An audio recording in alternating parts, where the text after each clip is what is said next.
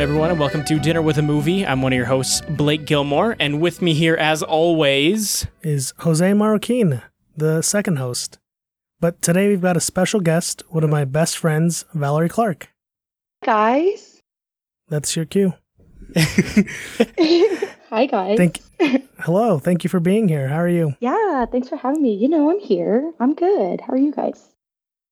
Fantastic. We had, we had to make you go through a, a bunch of hoops to to actually be here because uh, this is uh, over Discord at the moment, which which is um we've never had to do before, so it it was it was a little complicated. Yeah, but yeah, I agree. but now that we have you here, we're here to talk about. Uh, is this your favorite movie, Val, Val, or just one of your favorite movies? My number one? No, it's not my number one movie. Okay. Um, yeah, no. It's what, I really uh, like it, but it's not my number one. What made you want to want to pick this one as as want to talk about? Um, well, mainly because I watched this movie um, not when it first came out, a couple years after, and I really liked it. Um, and not a lot of people saw it when I saw it. Um, but I don't know. I feel like there's a lot to break down about this movie. And it's just a movie I really enjoy, oddly enough, because um, there's some humor in it. There's you know, some sad moments, some really happy moments, some funny moments. So I really liked that. And I really appreciate that about the movie too. So.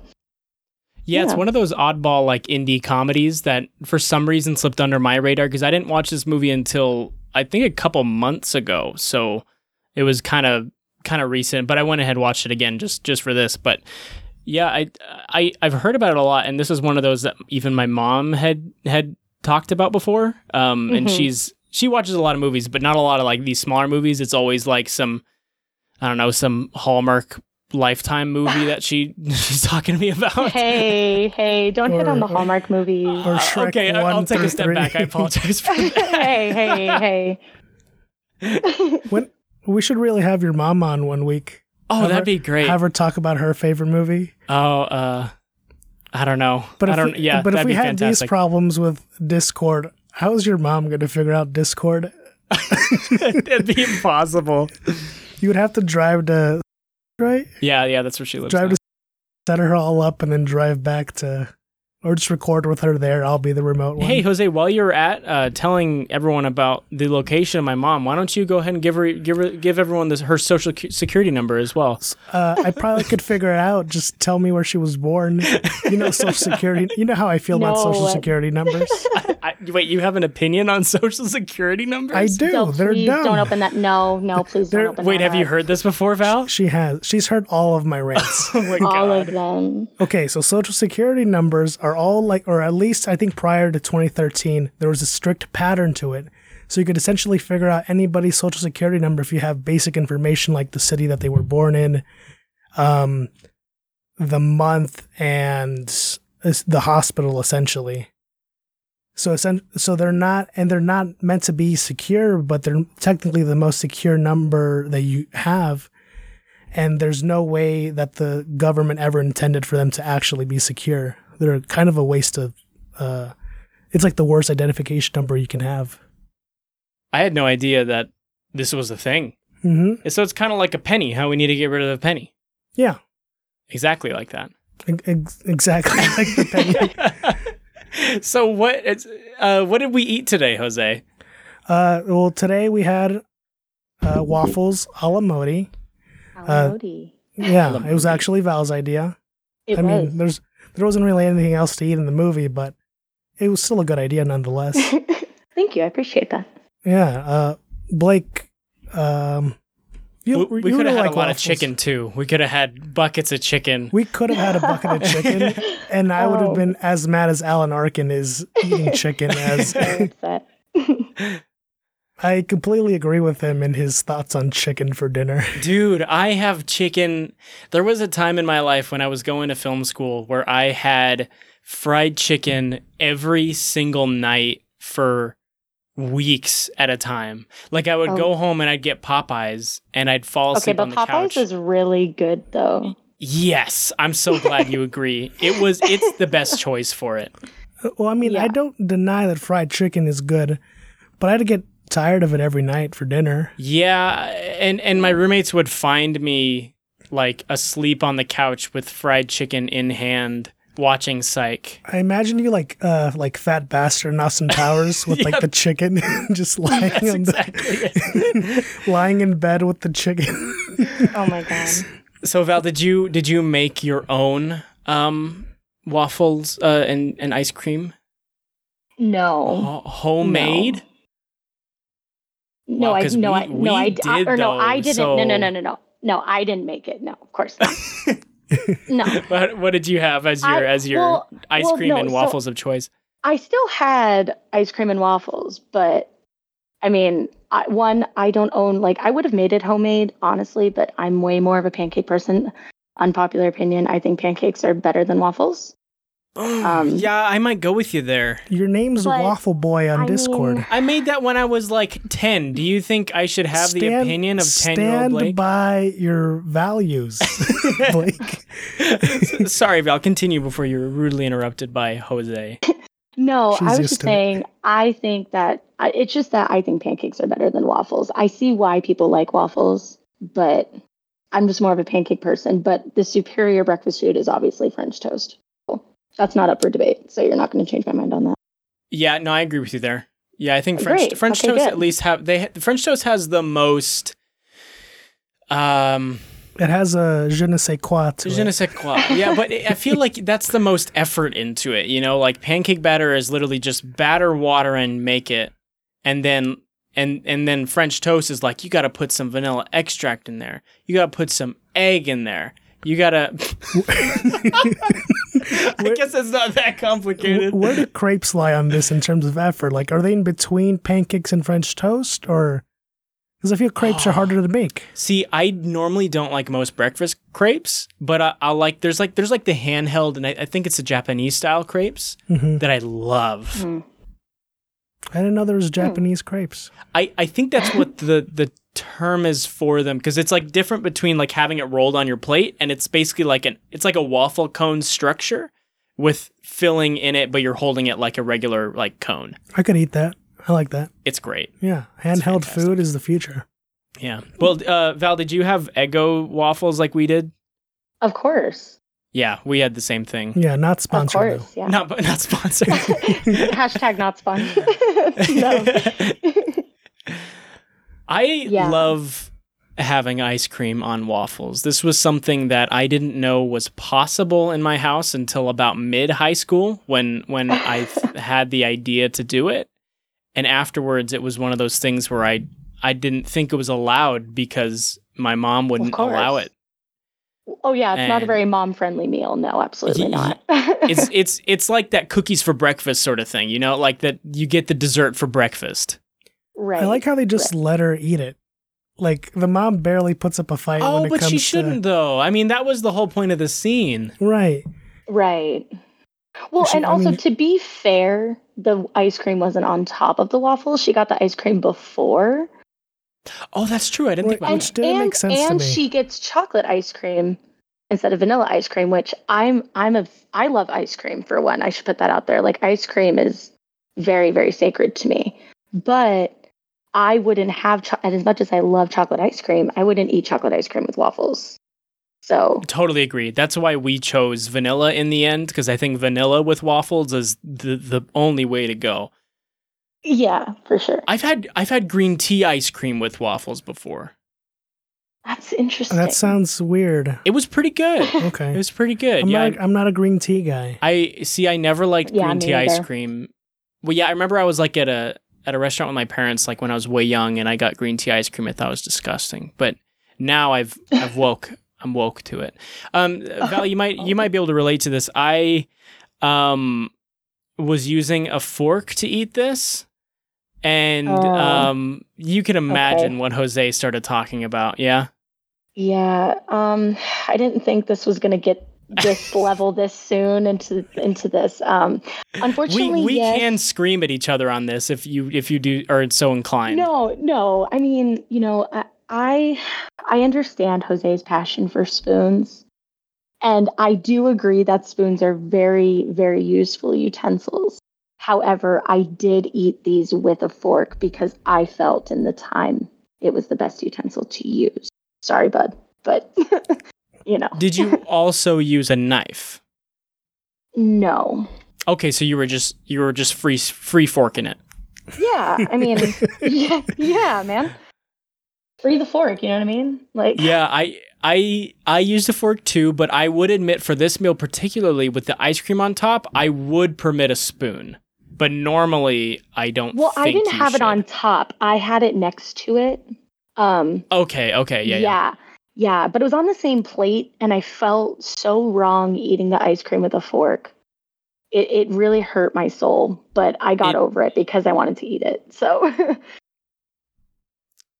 I I I requested a spoon, but I didn't request one. I just said it would have been better. Oh right, I, I forced you to use a yeah, you fork. forced me to use a fork. It's fine. That's my whole life. I think I was. Uh, I don't remember the specific instance. It might have been yesterday. Remember being at a restaurant and eating something and thinking, "Wow, this would be a lot more pleasurable if I was using a spoon to eat it." and the like, the default is obviously forks at every restaurant. You know, most restaurants only give you a spoon when you get order dessert. But I just, I just want that. I just want equality. I want to be provided all three utensils when I sit down. Would you like me to go out of my way to have to clean three things whenever Yeah. you're over? No, no, no, no. Restaurants. Not Oh, not okay. not you personally. Yeah. I was about to I'll be sure. I'll be sure. I'll be sure when I open my restaurant that I'm gonna- I will make sure everybody gets their three utensils just for I'm gonna start writing a letter to Chili's every time I go and let them know I want a spoon in my little uh, brown paper bag. Oh So God. enough about the the waffles and ice cream, although they were fantastic, and I and I will forever have that as an actual meal of mine. But um, do you have some facts about the movie, Jose? I don't know if you wrote it down this time. I do. I didn't write anything down for Harry Potter, and I didn't realize it till after the fact. Everyone knows. Written and directed by J.K. Rowling. Non problematic at all. Very woke. um, but yeah, I do have stuff about Little Miss Sunshine. Uh, it came out in 2006. It runtime is an hour 41 minutes. The directors are Jonathan Dayton and Valerie Faris, and the writer is Michael Arndt. Um, did you look up like what they did? No, I didn't. I was leaving this all up to you, and also sometimes I don't feel like doing it, and uh, thank you for doing it. Uh, I always find it interesting because you know I like to find ideas for what other things, um, you know, what other movies I might want to watch that they do. But the only other things that the directors had done and kind of still do is music videos, specifically for Red Hot Chili Peppers, Smashing Pumpkins, and REM. The, they absolutely would do that, wouldn't they? hmm Yeah, that makes sense. I could see I could see these being for that. Although Red Hot Chili Peppers in in the old days were pretty they were pretty like almost punk like in their in their stage performances. Yeah, they were doing the Red Hot Chili stuff like earlier than their like early Red Hot Chili. Um, and then the writer, he's done not a lot of things, but he did Toy Story 3 Oh, really? Mm-hmm. Oh. Uh, he wrote uh, Force Awakens, Star Wars, and then he contributed to the script of Inside Out too. I love this guy then. That's Mhm. great. Yeah. But both the writer and directors, not a lot of like actual movie or TV. Um, their at least their the repertoire is very small, which I thought was interesting. So not a lot to watch from them, but they really hit it out of the park. Like the just the writers and all of or the writer and the directors, they were like, "Oh, we have our chance. This is it, full send," and then they did it. Yeah, I I think this this movie has such a fun energy to it. It's it's I don't know at the time when it was made because we kind of talked about how 500 Days of Summer has that same kind of quirky fun indie feel to it. It's the same feeling. I, Mhm. I was talking to Val about it. Um, it's Mm. I got the exact same energy from both movies, Mhm. which is uh shocking to me that Val likes this movie because she doesn't really like quirky indie movies. I'm I'm But- more picky about them. Yes. Did this say. one not kind of register to you as one of those? It was not like the other indie movies. Um, I don't know. Maybe the vibe of it is different. I'm not sure. I mean, I do I do enjoy 500 Days of Summer, but um, you know, I don't know. Like, I'm kind of I like movies more than TV shows, but I'm still really picky about both. Um, so I mean, yeah, I guess it is. If you know the type of movies I watch, it is kind of shocking that I liked this movie. But maybe because I've seen it previously, like as a younger kid, and I knew I liked it. Maybe that's why. I don't know. I don't It's know. no 90 Day Fiance. I'll give you that. It's no 90 Day. Fi- Hey, you- don't do bang on my 90 Day reality. Fiancé? I worked no, on I that need- show. You worked on 90 Day Listen. I worked on 90 Day What? Fiance. But uh, Happily Ever After and Before the 90 Days are the ones I worked on, uh, like the spin-off Well, shows. That's so awesome. Okay, really, he's only making fun of me because I play it at work, and I just like having bad reality TV sometimes, you know. And no, I I absolutely need understand. I need like background noise when I do either my work or like my homework. And, you know, Jose already makes fun of me by how many times I've watched The Office all the way through. So I figure why not spice it up a little bit, you know? It's a 90 Day Fiance. I've never watched an episode, but I totally, even just working on it, I totally understand why it would have such a mass appeal. And and I, I feel the same, but mo- mostly it's like those Ramsay shows, like Hell's Kitchen and stuff, that really grab Ah, me and just make me I feel love like, that. yes. Ah. Is that your favorite reality TV show, Blake? Hell's Kitchen might be my favorite reality show. Okay. I really Yeah. support that. I do. I, I was I was that. kind of bummed they they um they were filming in town. I think last year they did two seasons. Yeah, they were. yeah, hmm and good thing they did too, because they definitely wouldn't be able to film one this year. No. they would have been canceled. Um, how did you? f- I, I I wanted to get into a conversation about what was the little girl's name was Olive. Olive. Olive. How did you feel Mhm. about Olive as a person in general, Val? Um, well, so she's a you could tell like at least in the beginning, which one fun fact, she actually wore a fat suit for that role. I found out. Really? Mhm. Yeah. Yeah. Oh, I didn't know that. Uh-huh. So you can tell like as a little girl she was so like she found the the pageant girls in Miss America so admirable. And I think she's just she's just so innocent and I feel like she's such an innocent little girl who just wants to be noticed and wants to be, you know, just she wants to be a beauty queen. Um I personally can't relate to her in that sense, but I can appreciate a really cute, you know, 7-year-old child as a character at least. Yeah, there's something there's something so sweet about seeing someone at such a young age have that blind optimism and that that Right. innocence in that way.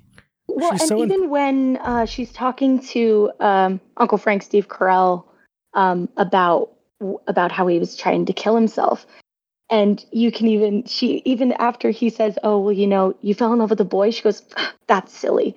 Like she's just so innocent in the movie, and I think it's really cute. I don't know. I just I don't know. There's something about her character that I think is just so adorable and innocent.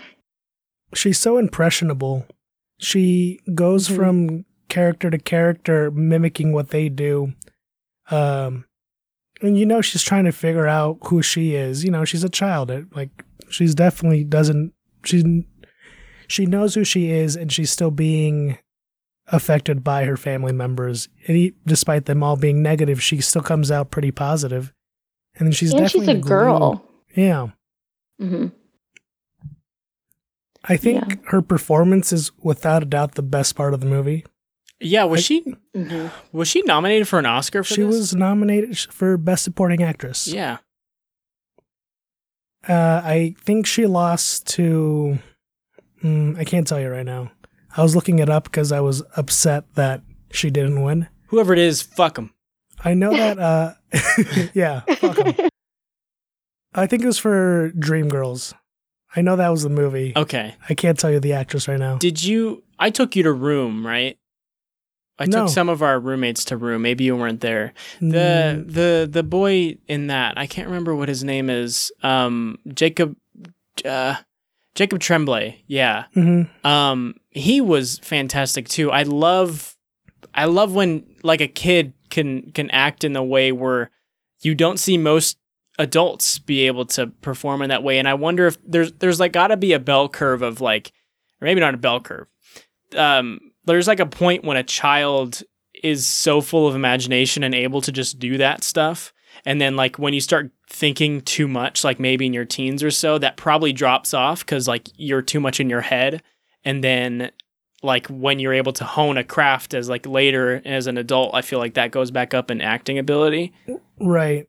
Well, there's no part in this movie with her where, you know, a lot of the times I feel like you can criticize kids being nominated for these roles and say, oh, they're doing subpar work, but they're getting nominated because they're a kid. But I truly think, like, there's no doubt of her perform. There's no, she has no doubt in her performance. She's, like you said, she's so full of imagination. I genuinely believe that she's this character. And I don't think it would have worked with any other, like an older actor, an older kid actor, like saying a teenager. I don't think it would have worked. Yeah, the next thing I remember her in is uh, Zombieland. Yeah, or was she in yeah. something notable before that? Um, her her her childhood is kind of. I don't really know many from her childhood. I more from like know from Zombieland on. Yeah, yeah, um, she was she was so good. I, I I wanted to bring Olive up and kind of, and I know you weren't there for this episode, Val, but when we talked about 500 Days of Summer, um, I know the age gap is there between her and Chloe Moretz's character. Um, mm-hmm and I know I had some qualms with Chloe Moretz's character because it's like that that um way too smart for a, a kid that age sort of right and this right. felt like such a more like I'm obviously it's a different type of person but this felt like such a more heartfelt like like little little kid in the, in the and seeing people try to relate to her and try to talk to her about their own lives is is mm-hmm. to me this is like seeing a child react to that stuff more innocently and more more kind of I feel like a child should is more interesting to me than it is oh she what quirky one liner is she going to give to this to this guy at this moment you know and um she feels real right exactly she feels like yeah. a real mm-hmm. kid that you could you know you could you could definitely believe a kid talking to their gay uncle and saying you fell in love with a boy that's silly like mm-hmm. that's things kids say so it's it, it's a pat on the back to not only her but to the writers too she she feels like a real kid mm-hmm. yeah I she's really going through that it. yeah she's going through that struggle of like having half of her well, maybe not half but part of her family like really supporting her the whole way and then part of her like kind of bringing her back too because like i guess we can shift into how the the dad is and mm. e- everyone in this movie has an arc related to their personal dreams and aspirations and and the subsequent failure of that um where it seems like the dad lost his his deal the olive um bombed at the pageant, although she didn't really bomb. She had a great time. I, no, she, yeah. Miss California thought otherwise. She's clapping the entire oh, I time. love that. Yeah. Oh, yeah. she was really getting down with it. Yeah, and and um, Paul Dano, I can't remember what his character's name is, um, but he um, he's Dwayne.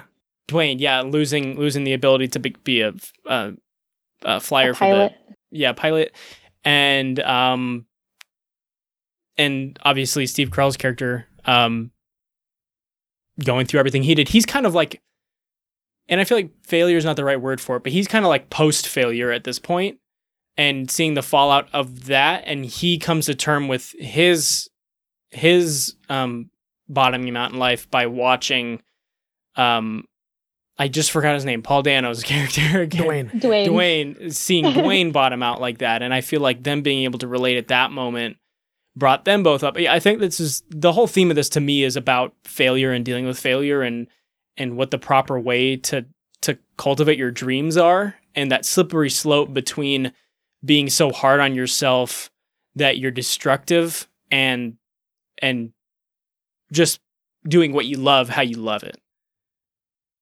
I agree. I think the best part about this movie is that none of the characters get fixed or resolved. You know, uh, what's the dad's name? Uh, Richard, right? Greg mm-hmm. Kinnear. He doesn't get his book deal. The mom and the uh, Sheryl, they're still bankrupt. The grandpa's dead.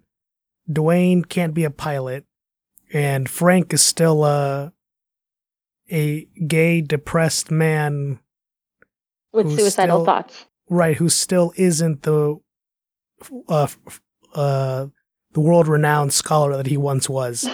None of them get what they had or what they wanted, but the movie still lets you feel like they accomplished something.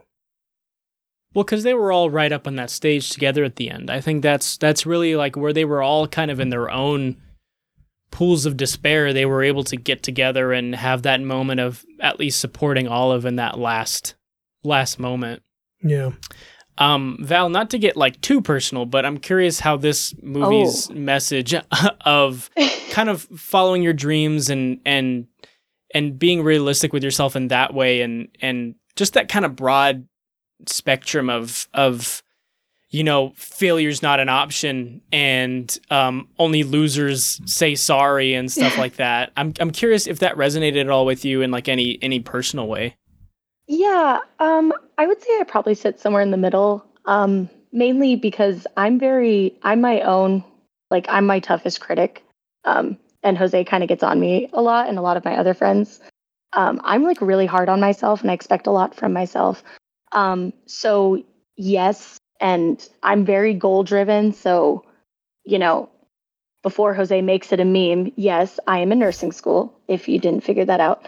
Um, and it's been, you know, a really tough road that I'm still on. And for me, I've, I've, you know, I've wanted to do this ever since I was little. So I understand as far as like the movie goes to connect it to that. Olive's like passion to just want to be, you know, Miss California or whatever, whatever crown she gets. I get that, you know, because she has her ultimate goal. Granted, it's a beauty pageant, but you know, whatever floats your boat. So I, I definitely resonate in that. Um, and having a dysfunctional family sometimes I re- resonate with too. Maybe not exactly uh, in her case, but yeah. I mean, I, I definitely feel like I I can relate to that in some sense for sure. Yeah, I feel like the message of like uh of the kind of uh your your worst moments are your like uh, the uncle's speech at the end talking about how those years that you're struggling are the best years of your life. And can can the kind of the you're struggling going through nursing school and everything like that that whole journey i guess do you feel like that's something you might be able to look back on and just kind of be like yeah that kind of that was rough but you know Oh, for sure. Because you know, you can ask Jose. It's almost like a every eight week thing. I I don't think I can do it because it just seems like each time it kicks you lower, it kicks you harder, and um, I sometimes don't see that you know light sometimes. Um, so it almost seems like every time I get over one little one session or one class, it's like oh, okay, yeah, we can do that. But it seems like I don't know. I mean, at the end of the movie, even though it wasn't necessarily a happy ending, you can still, I can, I'm able to look back, you know, and say, wow, like that point really sucked. But I made it out alive and I'm here. And that's a good thing to look on, even though I'm not, you know, the best person I could be coming from it, but I'm still here, you know? And I think that that movie plays on that really well because it's not a happy ending. She's not allowed to perform in those beauty pageants in the state of California ever again.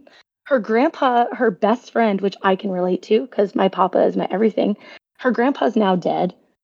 And, you know, in her the back dad of their is still. trunk well, I mean, not on the way back home, but right but you know like it's not a really happy ending so it kind of gives viewers a realistic view on that like yeah that sucked and that was a really long road to get there but hey we're still here. We're still kicking. I so and i feel like I, speaks I try to have that mentality. I think that's a big theme of the movie. Um, because I was watching an interview with the writer of the screenplay, and he's essentially saying that the reason he started this, he wrote this movie is because he read a quote by Arnold Schwarzenegger saying the pump is better than coming no. oh my I God. wish that was the quote. but him essentially saying, I hate losers. That's the quote. And he read that and he, and he thought, that's a terrible way to think about life. And the the the one of the big themes of the movie is that you're allowed to have failure but just because you failed doesn't make you a loser. There are no right. losers and winners. What and her grandpa i think says a lot of the themes of this movie. You know all that matters is that you tried. And there's a tipping point when they're in the hospital and and richard is like you know what? We're taking the body and we're going. And it's the first time in the movie where instead of him talking about his nine steps and where you have to act or whatever it is, it's the first time in the movie where he actually does something. And he, he's like, you know what? That's it. We're going to at least try to make it to this uh, pageant. And that's the whole point of the movie. You know, you just have to try. It doesn't make you a loser or a winner. It just what matters is that you tried. And I that's the main thing I took out of the movie. Yeah, to go back to what to what Val was saying about how it kind of feels like the overarching f- feels like it's not exactly a, a happy ending, and it's not it's not really if you think about it, it's not a happy movie, but it's a comedy, and and to go with with what Steve Carell had said that these are the best times of your life is looking at it from their point of view, it's horrible for them. They're going through all this awful stuff but but watching the movie is entertaining. Even seeing the grandpa die, while sad at first, it's funny. They're throwing his body through a hospital window, throwing him in a trunk, and then being pulled over by a police officer that then gets interested in their nudie oh. mags. like it's it's such a it's sad in real life, but like really funny series of events that I think is a lesson in itself. Saying like find the humor in what you're going through now, find the goodness in what you're going through now because when you're not going through all this, it's not going to be as exciting at the end because you're just going to be I don't know. You're not going to be learning anything like like um, Mr. Carell had said.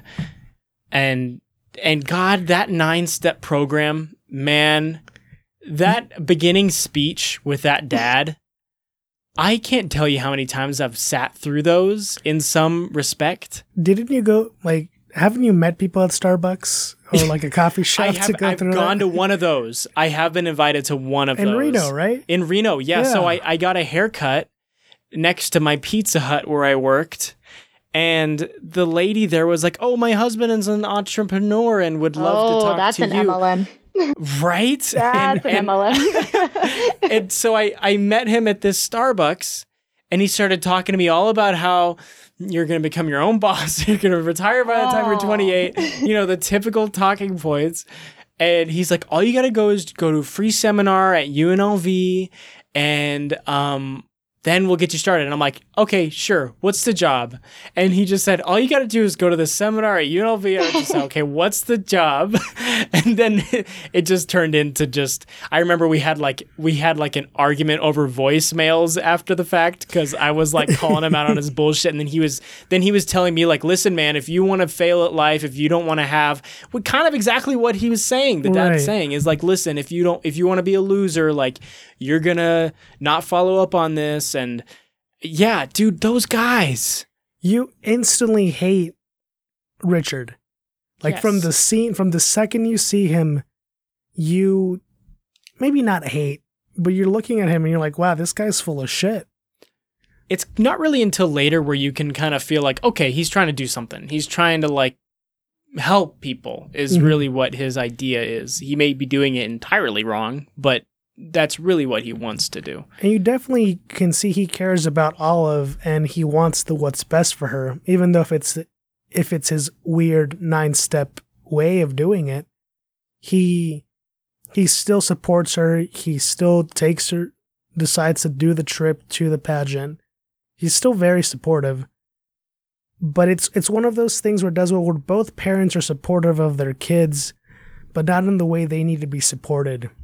So the parents don't think they're doing anything wrong. And, you know, I think that is what Dwayne feels. He knows that he just hates everyone. Uh, he's probably my favorite character. Mm-hmm. How? Oh, me too. yeah. Uh, I wish he would have been nominated for supporting actor. He went on to do some good stuff too. Mhm. He's Paul Dano is a fantastic actor. He's gonna be the he's gonna be the uh, Riddler. The Riddler. Yeah. Yeah. I'm excited for that. Mm-hmm. I'm excited. that that scene in the car with him figuring out he's he can't be a a pilot. oh my gosh, that fucking scene brutal. breaks my heart. Mm-hmm. Ugh. and he's not even saying a word. He's just kicking the the walls. Oh, it hurts. Like Yeah. I, I, I was watching, I was like, wow, this this hurts to watch. You can feel the pain that he you know, everything he's been doing for what he they said nine months Yeah, nine months. was for nothing. It's it's ridiculous. Um, Val, which scene do you think hurt you the most? Hurt me the most? Yeah, this movie has a Um, lot of scenes where just yeah. it hurts to watch. I mean, There's a lot of scenes that hurt me, honestly, but they all hurt me kind of in in different ways. The scene where he he has a mental breakdown really is what it is. Um and I, that scene I think is the one that is one of the scenes that probably hits me the hardest just because like you guys said, you know, he was doing all this for 9 months just for his sister trying to pass the time with a color test for him to find out that he now can't fly planes and you see this kid like within the what 20 seconds that this is happening you see him like internally break down and then runs out of the van and is screaming at the top of his lungs. Like that that really breaks my heart because like he watched his dreams be broken. But then another scene that hurt me was how olive just goes in her par- into her parents hotel room and is like grandpa won't wake up. Like come on. Like that that breaks my heart and it also the scene where um dwayne and uncle frank are figuring out like hey maybe olive shouldn't do this beauty pageant um also hits me a little different too because being a woman body image is you know for most women unless you're a super confident woman like kudos to you because i am not like i relate to that because you know olive just wants to be like them and she's not. But I don't know. I feel like that's kind of a hard question because a lot of scenes like that affect me, you know, differently. But, But- that the breaking down scene really hurt me pretty bad Body image is definitely a big theme of this movie. for sure. I think one of my favorite scenes is when Olive goes to Miss California and asks her if she eats ice cream. I, I don't know. I don't know scene. Why, but of the entire movie, if there's a scene that almost made me cry, was like her saying yes, like just Mom, saying. she she said she eats ice cream. Yeah, that Yeah. was such an important scene for me. You know, because Mhm. it starts at the uh, at the breakfast scene. You can see the way her dad talks about her, talks to her about the ice cream. The way she acts in that scene, you can feel that that's something fundamental though for her for the rest of her life. She's going to be thinking about ice cream and being fat for the rest of her life. And the fact that someone that she looks up to is able to tell her that, you know, it's okay to have ice cream is such an important scene for me. Because you're right, uh, body image is a huge issue, especially for young girls. and their Oh, yeah. decision to put her in a fat suit is is very interesting to to drive that home even more. Um, and I I- wonder how big the suit was because I don't know if I fully support that decision. Um, I don't think I it don't could know. have been that big. right? Yeah, just like a slight a slight amount. I don't know. Part of me just thinks, nah. I don't know. I guess I mean, I think it. I think it maybe putting her in in the fat suit because it's not her body. Maybe that's why she was able to get into character so much. right. You know, because Otherwise, it might feel too personal, maybe for her. Right wasn't her- if it was exactly her body, yeah so i mean maybe that's why i mean maybe it was the you know the writer's decision to do that um but you know you could argue both ways like you should do that or you shouldn't do that because There weight is something you know it's just so controversy sometimes It r- reminds me of their decision in the original Home Alone to make um his his brother's girlfriend. Um, the whole point was sup- she was supposed to be ugly. Wasn't it just him in like makeup? It was like the it was one of the people on set's son. Dressed in makeup because they didn't they didn't want an actual girl to be used as a face. and then everyone's like, "Oh, he has an ugly girlfriend." Right, yeah. So, they, just just used a- boy. They took a boy and put makeup on him. Um, because I, you're right. Like I feel like especially a child, like, and it's already tough being a kid in Hollywood. Like eh, having being a kid in Hollywood with a movie about how. Sure, the whole point of the movie is to promote body positivity, but you are in the movie being called fat in some way, and that Right. would be brutal on adults. And it definitely highlights how Olive isn't the same size as the other girls in the beauty pageant. Mhm. Like it, it's not even a suggestion. It, it lingers on that for quite a bit, and even Olive like looks down at herself, and there's a lot of scenes where Olive kind of just like touches her stomach, Mhm. And like that really hurts me. Like just watching her like compare herself to other people, and she does at the beginning too when she's mimicking the the re- the reaction from Miss California or Miss America. Um, God, I fucking hate child beauty pageants. Oh my god. Oh, wow. Tell us about that. My goodness. I can't just just like I can't stand. I know it's the point and like you're I mean, you're not supposed to hate beauty pageants because it's a movie, but you're supposed to kind of look at it more in like a uh think about the think about the reasoning that the parents are putting their kids through this. Like as opposed to Olive's parents, which are, hey, you want to have fun, you want to you want to do what you want to do, you want to dance to Super Freak on the stage, it's fantastic.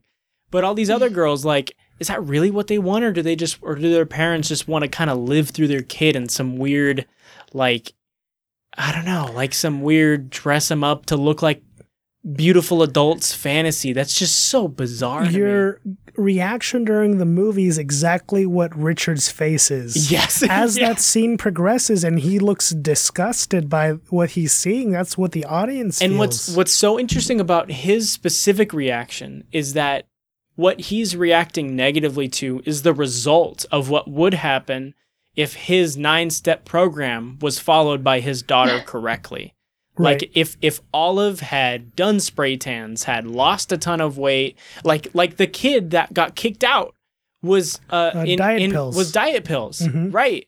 And and he's he's reacting negatively to wow, like uh, these kids, um, compared to Olive, like this is not right. This this whole method of failure is not an option. You can't be a loser. You have to be the best. You have to want to be the best. Is not is the and he figures out in that moment that that's not what life is about. and I think that's why the end destination being a beauty pageant is perfect. It's the perfect destination for the movie because, you know, it's the point, it's like saying it's not about winners and losers. And you get to this pageant where it's clearly all about winners and doing everything that it takes to win. And it just takes this, the comp- like a huge superficial example of his nine step program, like you're saying, for him to realize, oh shit, I'm wrong about this. I also just Yeah. love Super Freak. Yeah. As a kid, when I first saw this movie, I learned the dance. oh really? I did. I did. Um, I want to say I was like maybe 10 and I saw this movie. I was like, I'm going to learn that dance. And I did. Did did you do the whole like uh like taking the clothes off in, in specific moments and throwing I them at the crowd? did. Oh, that's so Absolutely, I funny. did. Did you have a little top hat yeah. too that you throw into the audience? Yeah, I, ha- I used my older brother's like uh, the breakaway pants. Oh yeah, the whole nine. Well, How did you But- view the the pageant as a whole as when you when when you first watched it? Oh well, I kind of feel the same way about about him as you do, Blake. Um, well, one side note: all of the competitors in the beauty pageant are actual like those children do it. Oh, I really? found out. Like, except for Olive or Abigail, all of those girls, like in real life, are actually they do beauty pageants. That makes like sense. that- from yeah. what I read, is they those are their gowns that they wear. That's how they do their makeup, and that's how they do their hair. So, um, I mean, the scene in itself, it seems so like cookie cutter, kind of cringy to me, honestly. Because the one, the host is creepy. Oh my god, if a he so guy- is. I just wanted to punch him in the came- face. That's what I'm saying. Like if a guy came behind my daughter and was singing like that song like that and looks at me, Oh, you're I'm gonna jump on that stage just like Richard did. and I'm gonna face is tackle what I that felt. motherfucker. Like don't oh, don't serenade my daughter like that. You're disgusting. yeah, and the mothers in the crowd were loving it. Like they they were it Yeah, cutting like, directly from him singing to the moms, just like yes, yes. And, and it's so ridiculous, you know, because these kids are being hypersexualized, right? That's what it is. That's what the beauty pageant is.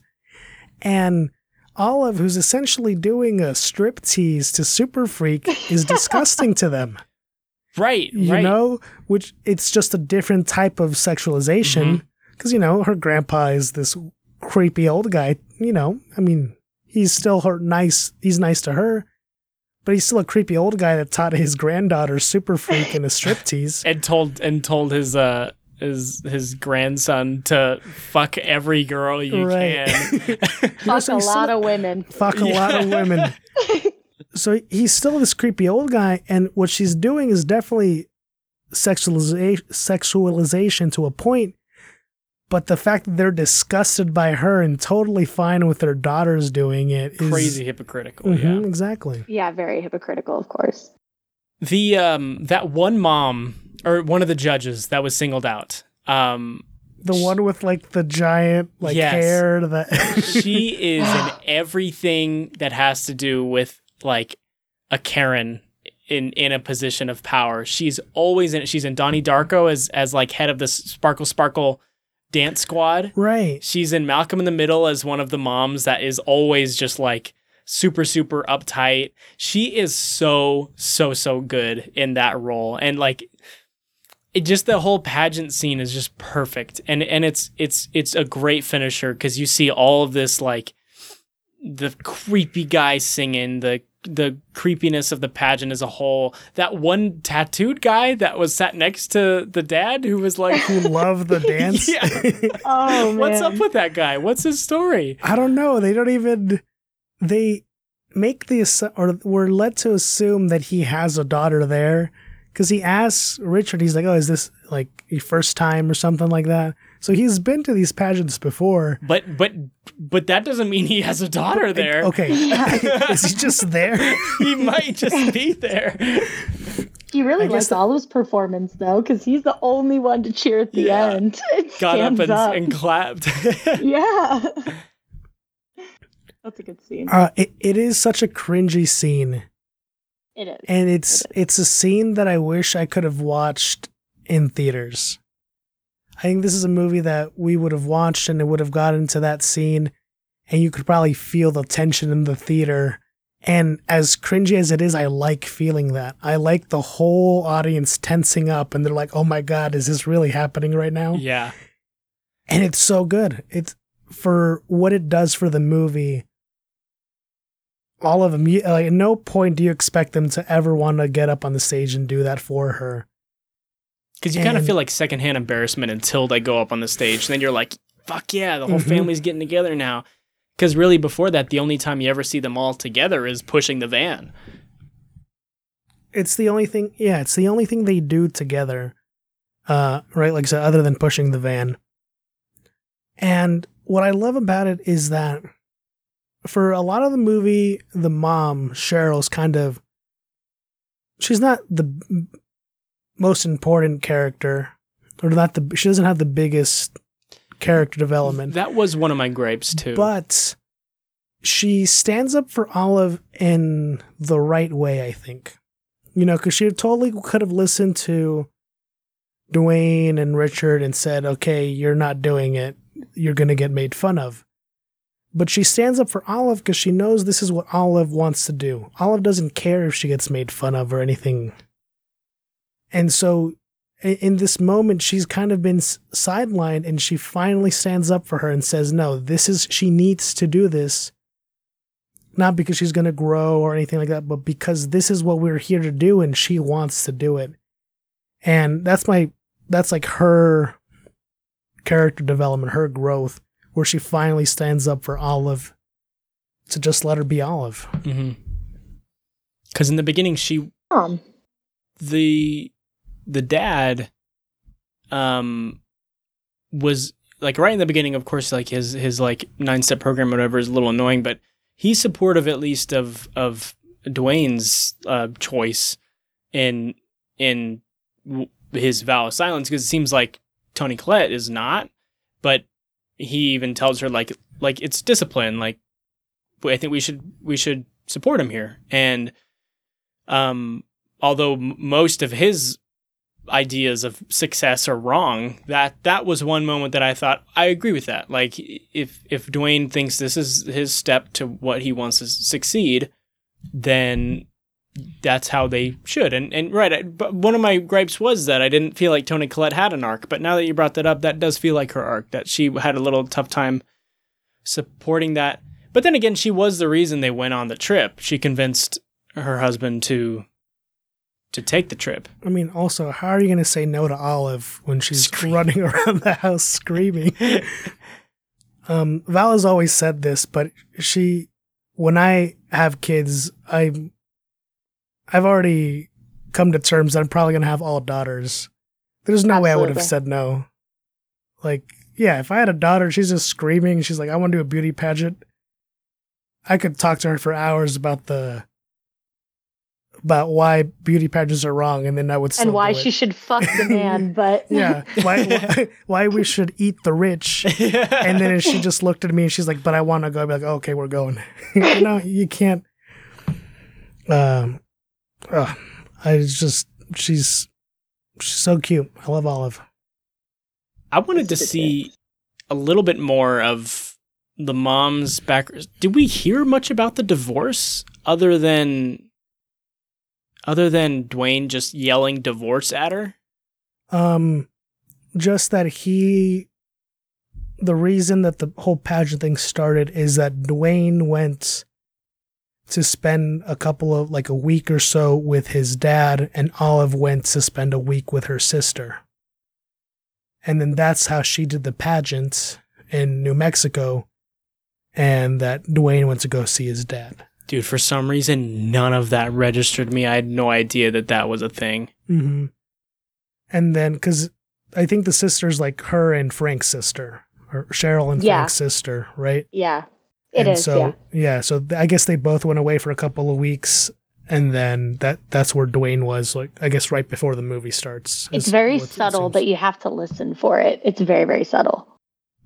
Yeah, that that divorce line took me off, so I guess I wasn't paying attention enough at that beginning, like the exposition and all that. Um, I really like Steve Carell's character and the way he's written, especially considering you know he's the gay uncle, but the fact that he's gay doesn't define his character in this movie.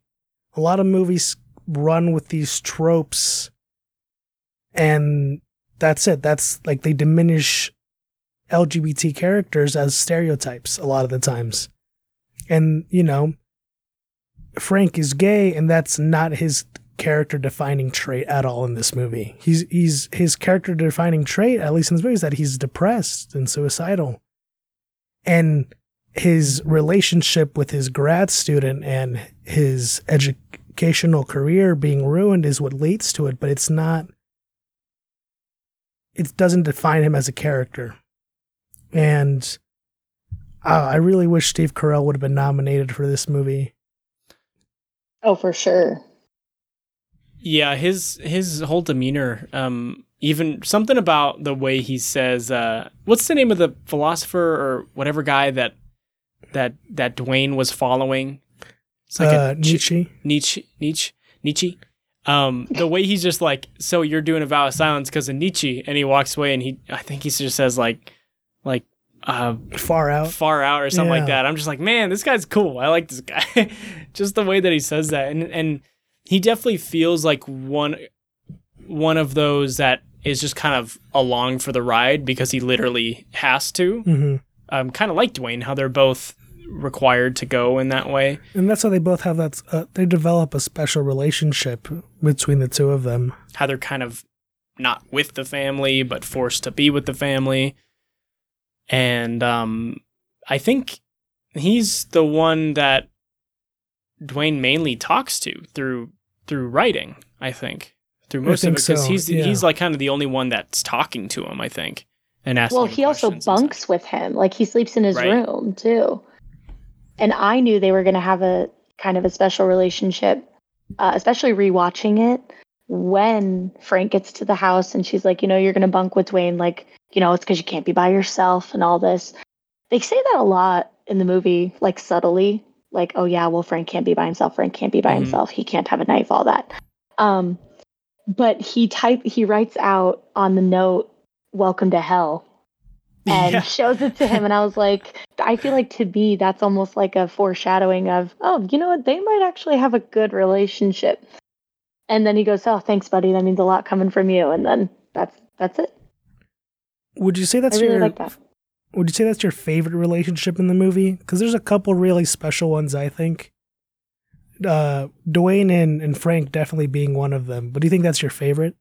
Like, do I think Dwayne and like Steve? Do I think they're my favorite? Like in terms of how they interact, because you know Olive and Grand and her grandpa have a very special relationship too. Yeah. Even I even mean... Olive and uh, Olive and Dwayne and Olive and Frank have more of a connection than they do with other characters. I have two answers for that. So I would say I enjoy Dwayne and Frank's relationship the most, but I think I connect to Olive and her brother's relationship the most. Um, because so I have two brothers. Um, my little I'm I'm closer with my little brother. Um, but how she is with her older brother is how I felt like I am with my older brother. Like, you know, me and my older brother don't really talk much. Um, Dwayne doesn't talk at all until that breakdown scene. And it was almost like for some reason, um, the Richard knew like Olive, maybe you should go talk to him. And like she goes down and she just hugs him. Um, I think I appreciate and I can relate to that relationship dynamic between those two characters. Um, and I can kind of appreciate that because I feel with my older brother, that's kind of the bond. Like he's, you know, he's my brother. I love him, but I don't really talk to him that much. Um, and I love my little brother, but our relationship we're closer than that, you know? And I just feel like I like Dwayne and Frank's dynamic the most. Like I enjoy watching that the most, but I relate to Olive and Dwayne the most. Yeah, because Olive's of kind life. of in terms of her relationship to everyone and how everyone views her.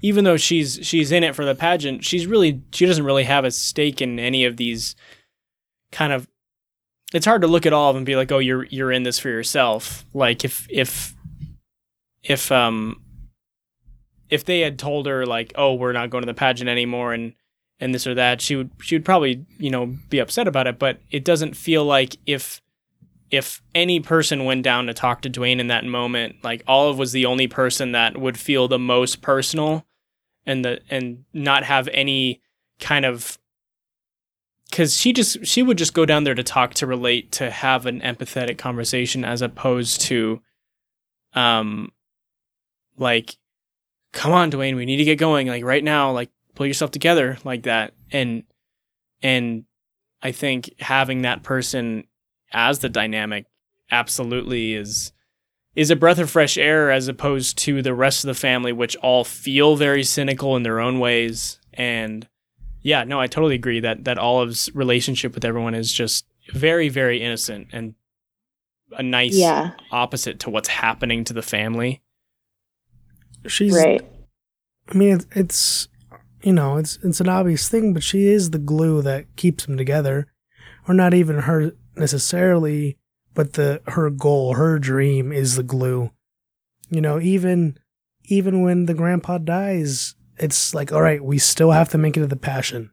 There's some doubt with them when Richard's like, all right, we're moving the body, but they pretty quickly are like, all right, we're doing it. You know, there's, they're all willing to set aside whatever problems they have, whatever things they're dealing with, their personal goals to make this happen. And I mean, she's she's even learning throughout the movie. When Dwayne tells or writes on the pad for her to go hug her mom, right? You know, I think that's the only reason she could even think of just hugging Dwayne at the end when he's having his breakdown. You know, it's it's like she knew, you know, he kind of wished he could have been the one to hug his mom, but he needed to be the stoic teenager. And I guess she, you know, she just learned, you know, this is what he told me to do for her. I should do the same for him. Uh, you guys want to move on to quotes? Uh, yeah. Favorite quotes? Val, you're the guest. Uh, what's your Oh. favorite quote from the movie?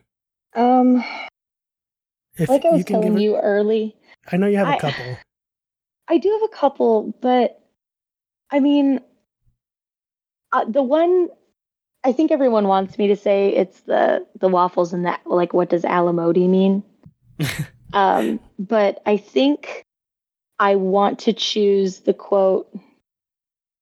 There's a couple, but one I really liked because it was when the grandpa was talking to Dwayne and he says, "Fuck a lot of women, Dwayne, not just one woman, a lot of women." like I really, really thought that that quote was hilarious. Where I, went back and I rewound it to make sure that I got the exact verbiage in the way he said it, because I really, really liked that quote a lot. Val has this special skill where she can quote things perfectly for movies, and she'll correct you if you quote it wrong. Like if you use if you use the wrong article or something, she'll she'll know it perfectly and she'll correct you for it. Uh, so I I won't be surprised if I'm hearing her quote this movie all the time at work from now on. yeah, I um I wouldn't be surprised if that quote from him about fucking a lot of women if I had seen this in my early teens walking out and being like that that's my life motto now. I'm gonna get that tattooed on my chest. well, I remember when I when I first watched this a few months ago. I was watching it with Tiffany, and um, when when when he had gone through this whole scene and then getting the porno mags and stuff, I was like, "That's the vibe I want." When I grow up at that age, that's exactly how I want to be. Fucking a lot of women and buying porno mags at the at the grocery stores and convenience stores. I really like how he's wearing his leather vest over his Hawaiian shirt. like he's still. I really wish I had a black leather vest because I would have worn it for the podcast. Yeah. But I, I just watched him. I was like, man, he just doesn't care. He loves his leather vest. He loves his Hawaiian shirt. He's gonna wear both at the same time. That is such a Jose vibe. Once once you It like hit the hit your like uh, middle age, midlife crisis and you become a motorcycle gang member. Right. That's that's when when when early life Hawaiian shirt Jose meets midlife crisis motorcycle gang Jose, and you'll become exactly this character. I'll, I'll become uh, the grandpa. I'll probably s- still just be a dad. Snorting heroin? Please don't Ah. snort heroin. It's for the fans. no, it's not. we'll do it for content. You'll record yourself and and we'll we'll make some good quality stuff out of it. Uh, I forgot in the waffle scene, the dad just tells Frank to sh- shut the fuck up because he's going on about what what modus is in Latin, and he just says Frank, shut the fuck up, and then he starts talking to.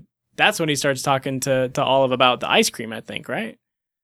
right. Yeah, I is. think he's just saying, yeah, you're gonna. F- f- there's fat in ice cream, and then the, f- it turns Fat into turns- fat in your yeah. body. God, what a fucking He's such a What What a dick. Yeah. yeah. You're a dick. Like, leave her alone. She's seven years old. Let her enjoy her ice cream. I think that's that scene was the most uh, emotionally resonant for me. Just watching it and feeling so bad for her, and and just relating on so many times in life where like you want to do something, and then someone's telling you all the reasons why it's wrong, and you're just thinking, "Oh Mhm. man, I I just want that motherfucking ice cream. Just let me get that ice cream." yeah. yeah, that dad is a dick, but yeah, he. I'm glad he he has a nice a nice little A little side to him. He he Yeah. gets um. uh, There's a resolution to him. You enjoy him at the end. Yeah. What's your favorite quote, Jose? Um, I have two. You can't do that here. I, I'm Jose. doing we have two. Strict rules. I'm doing two because one resonates with me as in like terms of living, and the other one resonates with me in terms of dinner. Okay. Um, so I really like when they're talking when Dwayne and Frank are talking and Dwayne says, You do what you love, fuck the rest. I had a feeling you would say that. I, I really like that quote. Did I steal your quote, Yeah, you stole my quote. Ha, I was gonna say the fucked. whole. I was gonna say the whole thing like a real gentleman. hey, I resonated with that one line. I'm all about uh, quick and to the point. Yeah. But eh, fine, if that's not my favorite quote, even though I just already took yours, it's definitely Grandpa complaining about the dinner when he says, Oh Every night God. it's the fucking chicken. Holy God Almighty, is it possible just once we could get something to eat for dinner around here that's not the goddamn fucking chicken? I really hate chicken. That's the exact opposite of if I was a grandparent in my in my child and grandparents' home or grandson's home, grandchildren's home is is I would say, where's the fucking chicken? Can't we have some fucking chicken in this house? I would complain. I complain today about eating chicken, like in this current Grow state. up. I don't like chicken. Grow up. I don't like it.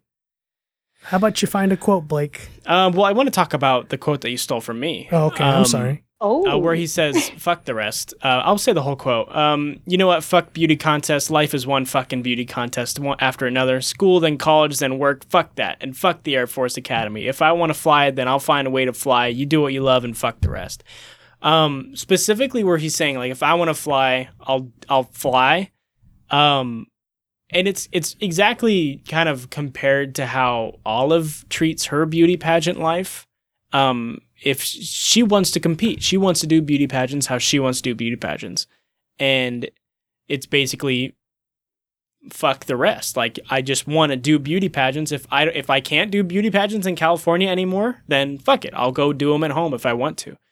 And I think that's a central theme of the movie is is finding that balance between pure focus on succeeding and being the best and and winning and not losing and and simply doing what you love even though you might not be obsessed with it to the point where you're getting taken out of of contests because you're overusing diet pills or something like it's it's At like seven years old. right and i think that's a good message to encompass kind of everything in that way and you see jose that's why you don't get to choose two quotes because that's more of a chance to take someone else's quote so um This is not the first time that this has happened. You should always be prepared.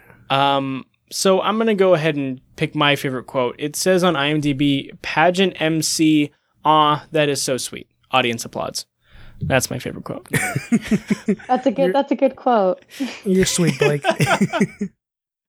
I mean, since everybody's talking about double quotes, I'm going to throw in my second favorite quote because I was telling Jose that I really couldn't pick. But, and you were talking about a good message, and the, the night before the grandpa ODs, um, because Olive is bunking with him and she asks him, Am I pretty? And his response is, All of you are the most beautiful girl in the world. And she's like, No, you're just saying that. And he's like, No, I'm not. I'm madly in love with you. And it's not just because of your brains or your personality, but because you're beautiful. And the fact of how you see her face just light up Mm. after he says that, it, I think it's just like, I mean, it sucks he dies after, but at least he died with that being the last thing he said. hmm And that's why I like that quote so much. It's a good memory So- to, to leave that off with with Olive, and yeah, yeah. And that's yeah, the because she was day having body after. issues the whole time. hmm that's you the same day as the ice cream, as the ice cream incident, right? Yeah, yeah, I think so. she's she's already thinking about that, and then she's associating being a loser with her dad not liking her, and then she's associating eating ice cream with being fat and then being a loser. She she needed that from her grandpa to, I think, make it to the beauty pageant. Yeah, absolutely. Um, we got some meme reviews coming in, coming in hot. Yeah, uh, Val, you have your meme review. Oh, my meme review. Okay. I want to give this movie 10 Alamodis out of 10. um, strictly just because, one, for my love of ice cream, and two, I think this movie's 10 out of 10. And why not make it 10 bowls of Alamodi? That's great Nice. and fitting since we Thank had you. alimode for our for our dinner. Yeah, we did. Yeah, 10 Alamodi out of 10. Not the waffles, And- just just the Alamodi. I would say the entire waffle and ice cream is just It's a 10 out of 10 meal. Is that has that been your favorite meal since we started this? Um, I mean, your pumpkin pie was pretty shit. I know. no, it wasn't, Jose. I felt so bad saying that. I take it back. Did you finish that? Oh no! I did finish it. Yeah, I finished it. Okay, So good. obviously wasn't shit, was it? No, it was it was amazing. I ate like I ate like half of it the day but the day after, and like This is the cheesecake all over again. oh, so good. I'm, I I'll get some destroyed your cheesecake, for next week. Uh, yeah, Yeah, we just, Um, we'll find something. you got a you got your meme review, Jose? I do. Uh, for me, this is nine step nine nine step plans out of nine nine step plans. Uh, yeah. Uh, Blake, what's your what's your meme review? I actually don't have one. Give me a second. Oh my god, I Oh can't my believe you've done this. God. Well, I was trying to. I was All right, I was thinking about responding to you guys respectfully and not using your time for thinking about my. my you're the thing. funny guy, Blake. Oh, now you're putting a lot of. uh Okay, here we go. All here's right. here's mine. make make me I give. I give this movie ten um unnecessary extra quotes Jose feels like he deserves to give himself for a movie review out of ten. Okay, I, Jose. I thought you were going to say it again. Shit. it's a, it's fine. Blake will get over it. Just like uh, as soon as he fights me outside, he'll get over it. yeah, Jose's been wanting to fight me for years, and I've kicked his ass a few times. we've never done so it. Val, yeah, he what's gets that urge sometimes. You just have to ignore it. what is your uh, real review? Did you when you said ten out of ten? Did you mean that? Um, my genuine review, I would say it's it's probably an an eight and a half out of ten for me. Mhm. Um, because this movie for me is very quotable, but that doesn't say much about me. But because you know I quote I, I quote a lot of movies, but um, I feel the movie's very quotable. I feel it's really relatable. Um, and you know, for it not being a super big film, for it being an indie film, I think it's really well done. So I give it an eight and a half out of ten.